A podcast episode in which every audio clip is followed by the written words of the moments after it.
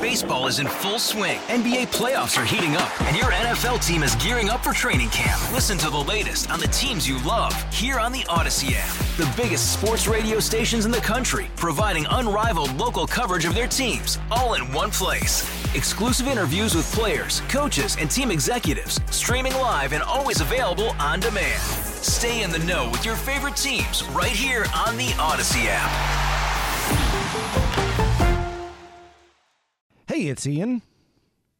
207 here on WWL Radio. I'm just a few seconds away from speaking to Professor of Policy at Duke University. Philip Napoli is going to join us to uh, talk about disinformation in terms of the conflict in the Middle East over there between Israel and Hamas. Before I do that, there's two things that I want to do. I want to go ahead and put this Pop Tart t shirt in my cart if you weren't tuned in earlier, there's a a, a T-shirt that I really want to buy. It looks like a wild berry pop tart. I don't know why I feel so compelled to buy this T-shirt. I, I'm, but I'm gonna. I'm sure it's gonna be cheap. You know, it'll probably fade, start to fall apart after a couple laundry cycles. But man, I just gotta have this shirt. I also wanted to share with you. Uh, more news about the uh, new passenger rail service that is now closer than ever to coming back between Baton Rouge and New Orleans, according to this agreement that was announced by the governor's office today. This passenger service between the capital and the Crescent could start as early as 2027. Not soon enough, but I'll take a half loaf. The route, which has now this is interesting, the route has yet to be named. Let's name it right now on the Aucoin Hart Jewelers talking text line 504 260 1870 text in the what you think should be the name of the passenger rail line between Baton Rouge and New Orleans. You know they all have these kind of exotic names like the Sunset Limited or uh, you know the one between here and Chicago is the City of New Orleans and they you know it's, it's all sort of romantic. What should we call the passenger rail line between Baton Rouge and New Orleans? Shoot me a text, I'll read the funniest ones. But the route uh, is planned to have the following stops downtown Baton Rouge, South Baton Rouge, Gonzales, Laplace, MSY, somewhere in Jefferson Parish, and of course the Union Passenger Terminal in New Orleans. That's going to be great news, not just for Baton Rouge and New Orleans, but also for Gonzales and Laplace. Anytime that there's like a sort of, uh, you know, easy transit hub, between a big metropolitan area like uh, Baton Rouge or New Orleans and some of these, uh, you know, further out uh, uh, suburbs or even exurbs like Gonzales and Laplace. You know what that means? Jobs. J O B S. Economic development, new housing starts, more investment. Everybody's going to like that. You know, I bet Michael Hecht is going to talk about that pretty soon if he hasn't already.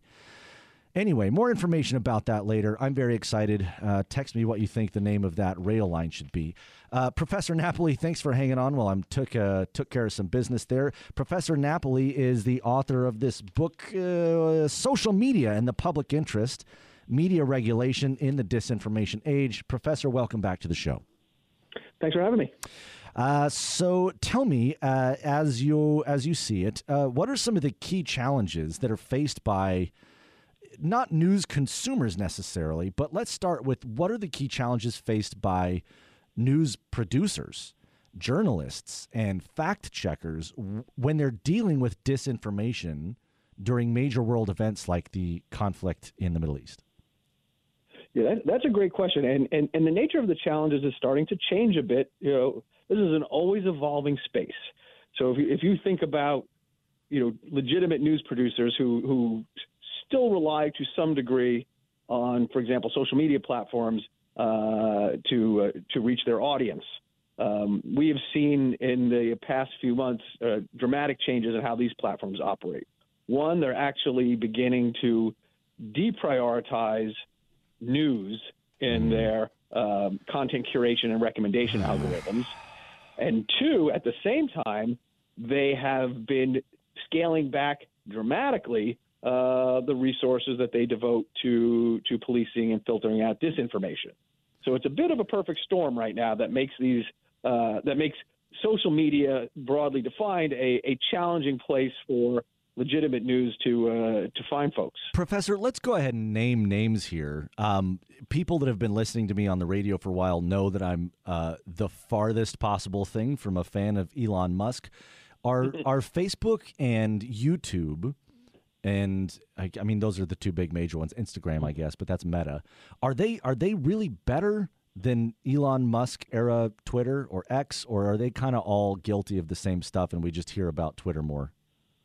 Well, you know, uh, Musk is definitely the pioneer uh, as far yeah. as uh, some of these, um, but but the other platforms have actually uh, followed suit to some extent as well. Uh, even Google News. I mean, there was massive layoffs at Google News uh, recently. So the platforms, there seems to be almost a cultural shift within the, you know, the tech sector broadly. that that new that journalism is is not something that they consider a, an important priority in terms of serving their users, uh, you know, to the extent that they that they did in the past. Uh, so yeah, it's it's you know uh, it's unfortunate that that X has been sort of the um, the poster child and sort of is, is, has been the most extreme in terms of scaling back what they've been doing to to police disinformation, uh, and really and interestingly has been in some very high profile sort of food fights with individual news organizations as well, ones that that Musk takes a particular uh, dislike to. Uh, but you know, what, you know, what we're seeing on Facebook, what we're seeing on Instagram, what we're seeing on YouTube is, is some similar patterns as well. He's such a child. Okay, so the the degrad the degradation of the news product, the deprioritization of real news as opposed to fake news, which gets higher engagement and has a you know a, a more easily measurable emotional response. Um, at the same time that they are sort of taking away the guardrails, the regulatory systems that keep bad actors from spreading disinformation on these platforms. What other factors are contributing to this trend?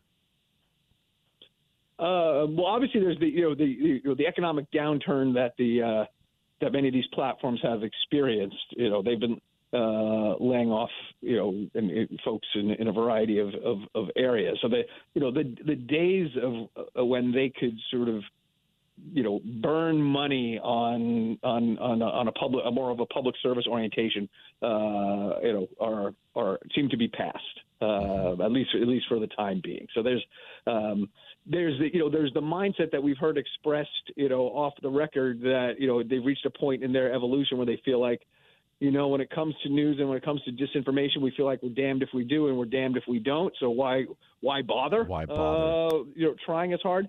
And then there is what we've seen more globally in countries like Australia and countries like Canada, uh, where regulations have been passed that have sort of obligated the platforms uh, to provide compensation uh, to to news organizations, um, you know, for for for for distributing their content. Uh, and I think it is still the case in Canada. I think Meta has just gone dark uh, on news for that reason, essentially in, in protest that they would be forced to uh, to provide payment. Wow, it just it sucks so bad. In particular, you know, I've I've worked here at WWL since 2006. For a while, I was kind of under the umbrella of the newsroom. I was um, a digital media and creative strategist person, which meant it was my job uh, to put all of WWL's news articles on Facebook and on Twitter. And in in in learning how to do that, I had to learn how to kind of you know manipulate the algorithm in the right way and post at the right time and use the right kind of language to make sure that our content was being served to the right audiences at the right time on the right platform. Over time, that took such a high priority, and I'm not even talking about WWL radio, I mean, for every single news outlet. You know, Facebook and Twitter went from being kind of, oh, yeah, I guess we can do that, in addition to just inviting people to visit our website. As soon as that became uh, an option, it became compulsory, and it became the only way to get your your content out to these news consumers and they gobbled up all the money. They gobbled up a lot of the advertising revenue. They made themselves the center of that universe, deprioritized real news. And now they're just walking away from the business altogether. Where does that leave digital news producers, you know, ranging from the New York Times all the way down to, you know, uh, you know, Uncle Liberty's, you know, Freedom blog? where does that leave us? That is such a great question. And I think you know, again, personal opinion, you know, long term and in the grand scheme of things, if we moved in a direction where people, you know, returned to the habit of accessing their preferred news sites directly, um, I think that's from a you know a democracy standpoint, that's that's preferred. Yeah. Can the economics of that uh, work? Uh, you know, there there are a number of, of, of, news outlets that at this point in time have, have sort of looked at the numbers and said, yeah, you know what, um, we can, you know, we don't need them as much as, as badly as we thought, especially in the current environment where if you if you look at the graph of, of how much uh, traffic these platforms are referring to to major news sites, mm-hmm. it's it's cratering. So it's, yeah. it's it's dropping dramatically. So I would love it if if if the news industry could wean themselves off of their dependence on on on social. Uh, now, of course, what that then leaves though is this interesting sort of vacuum that came on these platforms that can get filled uh, by disinformation purveyors.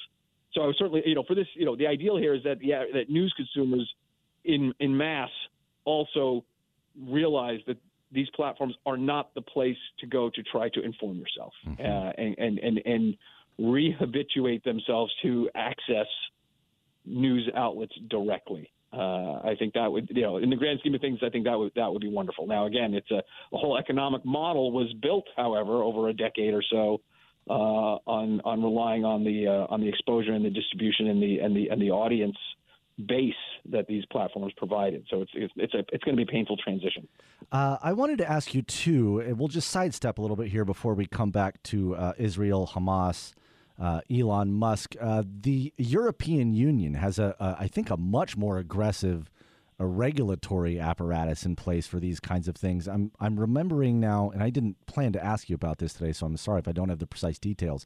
But th- they just fined Meta or they said if you don't change the way that you're protecting people's privacy information, you won't be allowed to operate in the European Union anymore. What happened there? What was that? I actually am not sure the specific decision you're oh, referring to there, but but, but what this what you are referring to more broadly is the Digital Services Act, which uh, just went into effect um, not all that long ago in the European Union, and it does impose a very different kind of regulatory model over these platforms than we have here in the U.S. Yeah. You know, we, we don't have one here in the U.S. But I know under the Digital Services Act, uh, violations can result in fines of up to six percent of uh, of platforms' total revenue. So it's it's you know it's a significant uh, cost for for being in violation. Uh, but it truly requires these platforms to be responsive when uh, they are informed that there is illegal, you know, broad. Now, the term illegal content is used, and that can vary by country by country in yeah. the in the EU, of course. Uh, but it can encompass things, you know, ranging from uh, terrorist content to hate speech, uh, things of that sort, uh, election manipulation. Uh, so it can encompass a lot of the kind of things that we are concerned about. and and you know, in fact, in relation to what's been happening in in Israel and Gaza, um, there, you know, the EU has has put out requests for information to X, TikTok, and Meta uh, to ask them to explain, you know, what they are doing to to prevent uh, the circulation of, of, of terrorist originated content and, of, and, and, and disinformation on their platforms because a lot of research has shown just over the course of this past month that disinformation related to the to the conflict there has just been through the roof. Yeah, uh, uh, uh Professor Napoli, I'd like to keep you around for one more segment. Can you do that for me, man? Sure, sure. Okay, superb. We'll step away here, take care of some biz. We're going to come back with my guest, Professor Philip Napoli, who's a professor of uh, public policy at Duke University, author of Social Media and the Public Interest, Media Regulation in the Disinformation Age. Do you think that America could benefit maybe from a more aggressive regulatory apparatus like the ones that we were just talking about in Europe, in Canada? I know people generally aren't big fans of more government regulation, but the way I look at it is social media is kind of like the automobile. It's invented, everybody loves it, everybody uses it, but it takes us a couple decades to figure out how to make it safe. So maybe this is the seatbelt moment. Is this the tobacco moment where we finally, as a society, allow our government to do its job, its prescribed duty of protecting us from things like this? I don't know. I want to hear from you. The number is 504 260 1870. Shoot me a text, give me a call. We'll pick those up when we come back. I'm Ian Hoch in for Scoot, and I'll be right back. Baseball is in full swing. NBA playoffs are heating up, and your NFL team is gearing up for training camp. Listen to the latest on the teams you love here on the Odyssey app. The biggest sports radio stations in the country, providing unrivaled local coverage of their teams, all in one place. Exclusive interviews with players, coaches, and team executives, streaming live and always available on demand. Stay in the know with your favorite teams right here on the Odyssey app. On the Aucoin Hart Jewelers talking text line, here's a text that says, It isn't the government's responsibility here. Regulation equals compromised liberty. Thomas Jefferson very famously said, Our liberty depends on the freedom of the press, and that cannot be limited without being lost. The nearest I come to social media is commenting on YouTube videos, so I'm not subject to the garbage. Good for you, man. YouTube videos is a place to be. Um, uh, Professor Napoli is uh, my guest here from Duke University.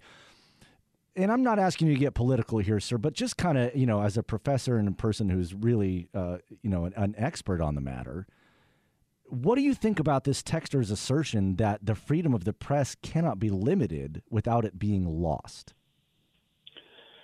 Well, I, you know, the very first part of that, I think, is where the, the devil is in the details. I don't think – these digital platforms actually qualify as the press. And I think I think these platforms Exactly. would actually not want to be called They the don't. press. They don't want to be. They don't want to be in that business. They're not publishers. Right. They've spent Yeah. billions of dollars lobbying governments all over the world to avoid taking responsibility for the content that's posted on their platform because then they can be regulated in a way that they don't want to. Right. Right. Yeah. And so you know who who who constitutes the press is a fascinating and you know contentious issue in in and of itself. But I think you know there's probably something closer to a fairly widespread spread agreement that where you know that whatever the press is, these platforms aren't aren't part of it. Yeah. Uh, they are a distribution system. That's a different thing. Okay, there's a person also here on the Aucoin Hart Jewelers talking text line that I've kind of been uh, quarreling with for the last couple minutes. Uh, they say, uh, You're a child, you're hating on Elon, eh, blah, blah, blah. Every news outlet reported that Israel bombed a hospital, except for Fox. They waited to verify, yet you say nothing about it. Uh, that should be the main story here. Uh, I don't think anyone could ever point to a time in the last couple days where I said Israel bombed that hospital, and I refuse to believe anything else. You know, um, that's not even the primary reason that I invited you on today, Professor. I, I'm I'm curious what you think about how you know the New York Times and a lot of Western legacy media very famously just kind of published Hamas's press release about that incident without uh, a lot of scrutiny. But that issue of the hospital strike aside, what I was most interested in talking to you about today is all these blue check accounts on Twitter that used to be a sign, if you had a blue check, that used to be a sign that, you know, you probably worked for uh, a news outlet that had a physical address, that had an editorial staff, that could be, you know, called out effectively for getting something wrong. All that has gone away now. Now all the blue checks are, uh, you know, Hitler was right 420 and um, you know just all sorts of just random trolls but they've all got these blue check marks and their content is being boosted it's being prioritized because that's what Elon Musk wants us to see he wants us to see the content from the people who are paying to be there but that doesn't mean that they're worth listening to or that they have any credibility whatsoever. That could be anybody. That could be Coleman in the next studio. It could be a, a teenager in Tehran who just wants to make Americans hate each other and sow confusion and division. So that was kind of supposed to be the thrust of this conversation. How do we as news consumers it, it- we're we're just sort of left to fend for ourselves against that sort of thing now. What are we supposed to do, man? Right. Yeah. No. So that that, that verification process, unfortunately, has you know become fairly meaningless there. Um, and that's been one of the frustrating things, you know, about about all of all of the platforms that they you know, they could be doing a heck of a lot more um, to, you know, in, in, in the labeling space uh, and providing useful, you know, you know, consumer guide guidelines through how they label individual accounts. But they've always been very hesitant. I mean, you can you can go on to Facebook and just declare yourself a news organization and you Yeah. get the news label. Um, it's a shame that they've never really thought about uh, being more rigorous uh, and stringent. And it, and it comes from the, the you know, culture around which these platforms were created, which was grow, grow, grow, and you know barriers to entry. Uh, you know, keep them to a a bare uh, minimum. Uh, and so that that's that's really really persisted. Uh, but absolutely, you know that you know, and I think. You know, Musk is, is, is, is removing some. Uh, I mean, he took away the New York Times blue check mark, Yeah. so that it's uh, you know people can't you know uh, it's on the same footing as any sites that are choosing to to spoof or uh, accounts that are choosing to spoof the New York Times, et cetera, uh, or or imitate it. Uh, So yes, it's a frustrating place. If, again, if you are if you are using that environment to try to inform yourself at this point in time, um, you know, rule number one, I would say is is is don't. yeah. Thank you. Uh, a couple uh, Elon Musk fanboys here on the yeah, on the Aucoin Hart Jewelers talking text line. Uh, I'll just take this moment to tell you guys, uh, Musk is a is a dumpster fire. X is a tire fire. Uh, reading now from Axios.com, just from this morning, X, formerly Twitter, has hemorrhaged users and advertisers in its first year under Elon's ownership. Uh, let's see. App downloads fell 38% globally between October 22 and September 23. In the United States, downloads fell 57%. Web traffic is down 7% globally and 11% in the United States in the first nine months of 2023. Global first time downloads are flat. Traffic to Elon Musk's personal profile and posts are up 96% year over year. This man needs attention like sharks need blood. It's ridiculous. He broke that website. I'll never forgive him for that. So, Elon Musk has actually a very particular, specific role uh, in endorsing and reposting content from Twitter accounts that are known for spreading disinformation, which is a real problem. In, in his quest to almost, it seems like, destroy Twitter on purpose. You know, he paid $44 billion for a company that was worth like $12 billion and is now worth $8 billion. So that's good businessing there, Elon. But he's he's fired all the people that are responsible for tackling disinformation on that platform. Does Twitter or X, uh, in your view, Professor, do they have any ability left at all to address the spread of disinformation, or is it truly just the wild, wild west? I mean, uh, yeah, for, you know, ability and and interest, I think are, are the two questions, right? I mean, and I think yeah, as far as the the in-house expertise and uh, to to do it, that's that's mostly gone. Um, could we imagine the you know the will to to return to this kind of uh, you know work uh, returning and then and then seeing them build that kind of staffing up again? Uh, I, I don't I don't think so. Not under under Elon Elon Musk's ownership. Uh, but um, you know, should it change hands? I mean, I mean, that's the irony here is that you know there's so much inertia. There's so much sort of you know network effects, as we would say, in terms of you know people sticking around on that platform uh, just because it's you know there's actually all kinds of costs associated with switching to a new one. Right. That I think I think you know I think X, Twitter, whatever we want to choose to call it going forward. You know, it's it's still to me remains a revivable uh, platform. Should, should the current folks want to do it, or someone else want to do it? Well, I think the the banks might be coming to take the keys away from Mr. Musk because the, he owes he owes all this money to them that they're like, how are you planning to pay this back? You know, uh, you brought in four point one four billion dollars in advertising revenue in 2022. This year looks like you're going to do just under three. Brands aren't coming back. The ad business is down sixty percent. He he is holding Twitter under the surface of the water in the bathtub and waiting for it to drown. But the banks are not going to tolerate that. So they're going to have to come back and maybe figure out a way to repossess this and then uh, restaff it with you know people who actually care about you know what's going out to their customers. Man, I don't know what I meant. I didn't mean to spend all afternoon dunking on Elon Musk, although I would. Professor, I wanted to ask you Uh, yeah, we talked a little bit about what's happening in Canada and the European Union while we were away there. I found a press release on Meta's website. Meta, of course, is the parent company of Facebook.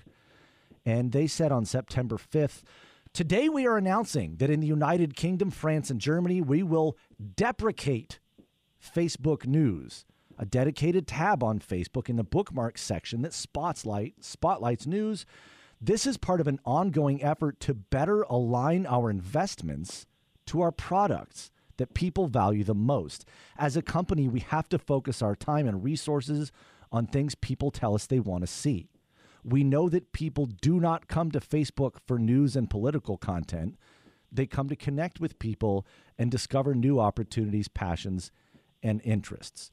My top line reaction to this, Professor, is good. I it I don't I, am not going to lose any sleep over Facebook deprecating their news curation services and kind of getting out of the news business generally and letting it get back to what it was, you know, prior to 2010 and 2011 when they said, "Oh, people love sharing political news on Facebook."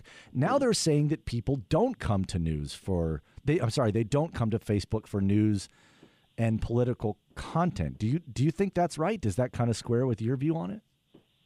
Well, I certainly agree that uh, you know I'm happy to see the platforms get out of this space. Um, I would like to see again people return to to direct access. I always talk about news. We should pull our news and not have it pushed at us. Uh, and that way, you know, we have a, a more proactive process of, of how we go about informing ourselves. Mm-hmm. Uh, whether you know Facebook has a history, you know, whether whether their internal numbers actually show that, I, you know, who knows? Facebook has has had a history of saying, you know, this is what people are telling us, and that's just how they, you know, phrase that, you know, from a PR standpoint, whatever their next actions are. Yeah. You know, they famously said a number of years back that people want video, and there was this famous pivot to video that affected the entire news industry as they tried to migrate to, to making more video available on the platform, and it turned right. out the numbers didn't bear that out at all. Man. So, um, but whatever the reasons may be, uh, like I, I think, I think it's good. You know, you know what what we have to worry about is that proportion of the user base that is still operating uh, with the preference for these platforms being how they get their news. Because now, what that news product looks like is going to be more disinformation re- relative, you know, you know, proportional to news and journalism than has probably ever been the case uh, in, in you know in the recent past. So, what's your kind of outlook, Professor? When you think about the next 10, 20, 30, 40 years, is there anything you think of that gives you hope that um, not just governments, but we as consumers and, and users of these products, is there any reason for you to be hopeful that we will find a way to kind of push the pendulum back in the other direction where we have greater control? Over what we see. Or, I mean, maybe control isn't the right word to use. We have a better understanding of what it is that we're looking at. Right now, I think it's all so new, it's all so fast, it's all moving so quickly, and it's so easy, and it's around us all the time that we just kind of take things at face value. You know, if somebody posts a video of a, a, rocket striking a school bus and they say, look at what Israel did, or they say, look at what Hamas did. And it turns out that that video is five years old and that's Bashar al Assad bombing a, a, school bus full of children in Damascus. Totally different, you know, theater of conflict. Is there any reason to be hopeful that we are not just staring into a future where we're just going to drown in fake news, disinformation, and such? Sure. So I, these, these are the things I look at that, that give, give me some hope.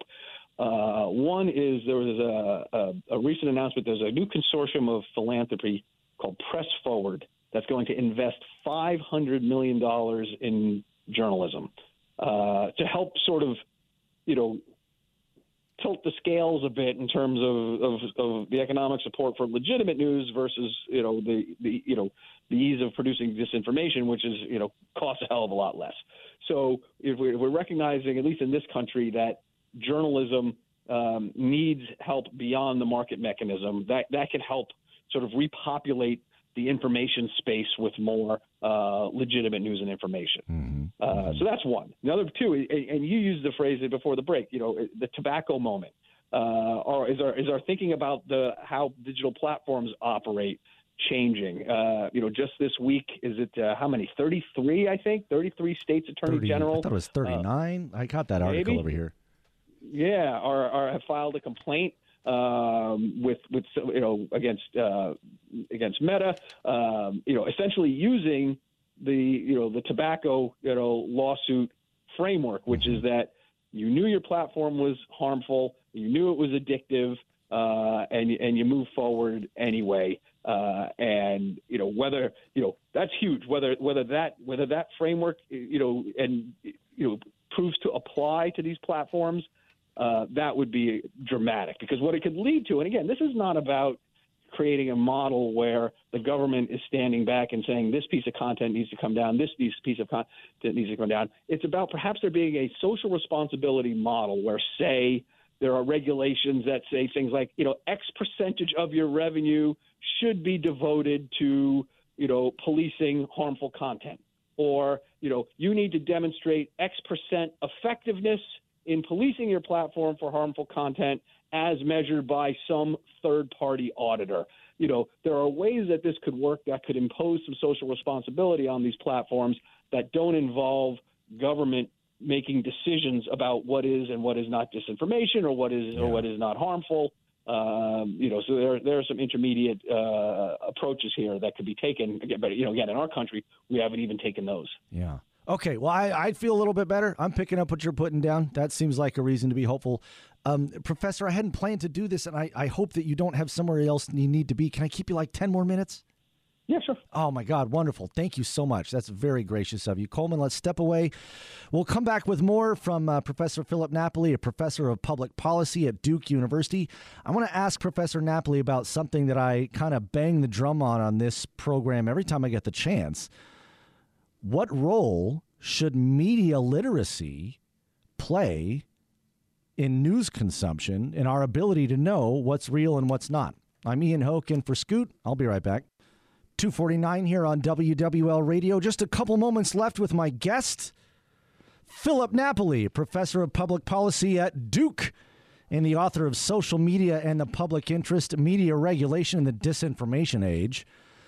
A couple texts I want to dispatch real quick here. Here's one that says You do know that the main reason Musk bought Twitter was because they were censoring truthful info that did not fit the leftist agenda. If you did not agree with Fauci or anything leftist, you were censored. Uh, I have sort of a uh, a nuanced position on this. I don't I don't disagree. I think generally with the blanket statement that some conservative voices were shadow banned uh, censored, blocked, uh, whatever you call it. I, I like to think that for the most part it's because they were violating the terms of service, but what do I know? But anyway, to the texter's other point, um, the main reason that Musk bought Twitter was not because he hated censorship. The main reason Musk bought Twitter is that a judge literally forced him to buy Twitter because he said he would and then the board was like, God, okay, I guess. And he was to spend $44 billion. Okay, I guess we'll sell the company to him. And then he chickened out and he said, "No, no, no, no, no, no, no. I don't. I was just, I was just popping off. Uh, I was just kind of talking. You know, it's just funny. It's just a little joke, right, guys?" And the judge said, "No, you actually do have to spend that forty-four billion, and that is why Elon Musk is the owner of Twitter." Uh, Professor Napoli, uh, with our closing moments here, I would like to speak with you just a little bit about uh, media literacy in general. Um, it, it's easy for Scoot and I to kind of sit uh, on this program and kind of you know take pot shots at uh, news outlets that we that we don't like that we and the reason that we don't like them is because they lie to their audience, uh, and which which hurts everybody uh, in the media uh, entertainment news complex. And so people then will say, "Okay, well, smart guy, what what news do you think I should be watching? What channel do you think I should be watching?" And I always kind of tell them, you don't have to watch cable news at all. Um, you know, if you need something to watch, go watch Birds.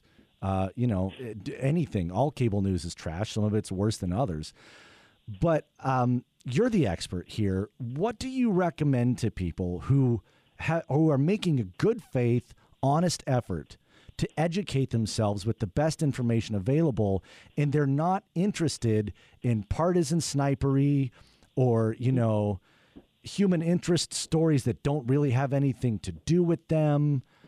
What what what would you point to either specific outlets that you yourself trust or what are some resources that you could point us to so that we can make decisions about what outlets we should trust? Sure that's a, that's a great question. Um, go I can answer the second part first. Um, there really are a lot of of useful tools out there. Um, folks you know first of all we have an incredible network of of, of fact checking organizations operate not just in the us but internationally, PolitiFact, FactCheck.org, et cetera. Uh, and, and, and these organizations really, truly don't think of themselves. There's the notion of partisanship does not come into play in what they do. So they, you know, nothing frustrates them more when they hear somebody say there needs to be more liberal fact checkers, there needs to be more conservative fact checkers. How they go about their work, facts are facts, and and and really partisanship shouldn't color that. Yeah. Uh, so they are useful to rely on. They've, you know, they're great for fact checking our, our politicians and elected representatives. They've been hesitant in this country to go into the space of, of fact checking the activities of, of, of, news media, though there is one called uh, service called Pundit Fact. Uh, hmm. That does a bit, a bit of that. That would fact check, you know, various, you know, in particular, cable news personalities, yeah. for example. Uh, then there are organizations like NewsGuard uh, that really actually try to evaluate and grade and sort of scorecard all of the news sources uh, out there uh, according to some, some some basic criteria, and they issue you know fairly frequent reports on how different news outlets are performing or platforms are report uh, performing. Uh, that's another type of useful uh, tool. So I encourage people to make uh, use of those. I encourage people to to look for the obvious superficial indicators that a particular story is um, you know, is intended to inflame or misinform. Um, if, you know, oftentimes if you have never heard of a source, uh, if that if that story has no actual author, we're seeing that a lot these days. Uh, auto-generated stuff. Uh, those are signs that the you know that that this might not be legitimate. Um, you know, so that's you know, yeah. it's tricky because you know, media literacy. One of the things we always try to you know sort of cultivate there is some skepticism, but you know, skepticism can go so far where people again trust nothing, and we don't we don't want that either. Mm-hmm. Um, to, you know, for me, uh, I love um, you know I love NPR on the way to work in the morning. Mm-hmm. Uh, I find that to be a uh, uh, you know, a pretty a pretty down the middle, very you know fact based uh, form of uh, of reporting. Uh, I like to uh, you know the you know the old mantra of try to consult a diversity of sources. I think that's uh, useful. You know, I subscribe to the and but again, not not every you know it's it, it can be resource intensive too. Right. You know, I. I, you know, Wall Street Journal, New York Times, Washington Post are in combo. I think a good way to get a, a sense of the national uh, news landscape. But most importantly today, people need to be better equipped and, and really careful about knowing how to distinguish between reporting and opinion. As yeah. you mentioned, cable news cable news is not journalism, especially not in prime time. No. We used to call that public affairs programming. This is just people arguing about the events of the day, or but they you know they got away from the arguing. Even even Fox News and you know CNN uh, used to have you know the left and the right, you know, commentators arguing with each other. Crossfire. They all dispense with that, that yeah. sort of thing. You yeah. know, that, and that model was not great either.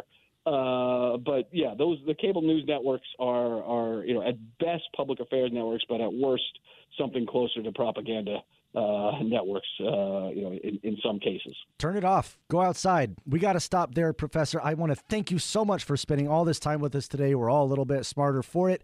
I can't wait to speak to you again, man. Have a great weekend. Oh, thank you. It's been a pleasure. As always, thank you for your uh, your work, your way, and your time.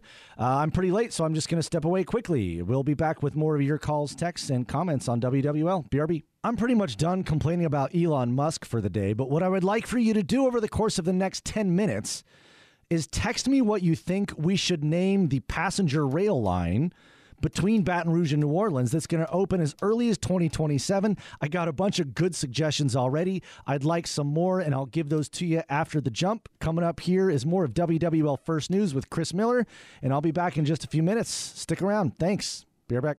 Hey, Rob Bradford here. I have set out on a mission with my good friends at FanDuel to prove what I have known for some time baseball isn't boring.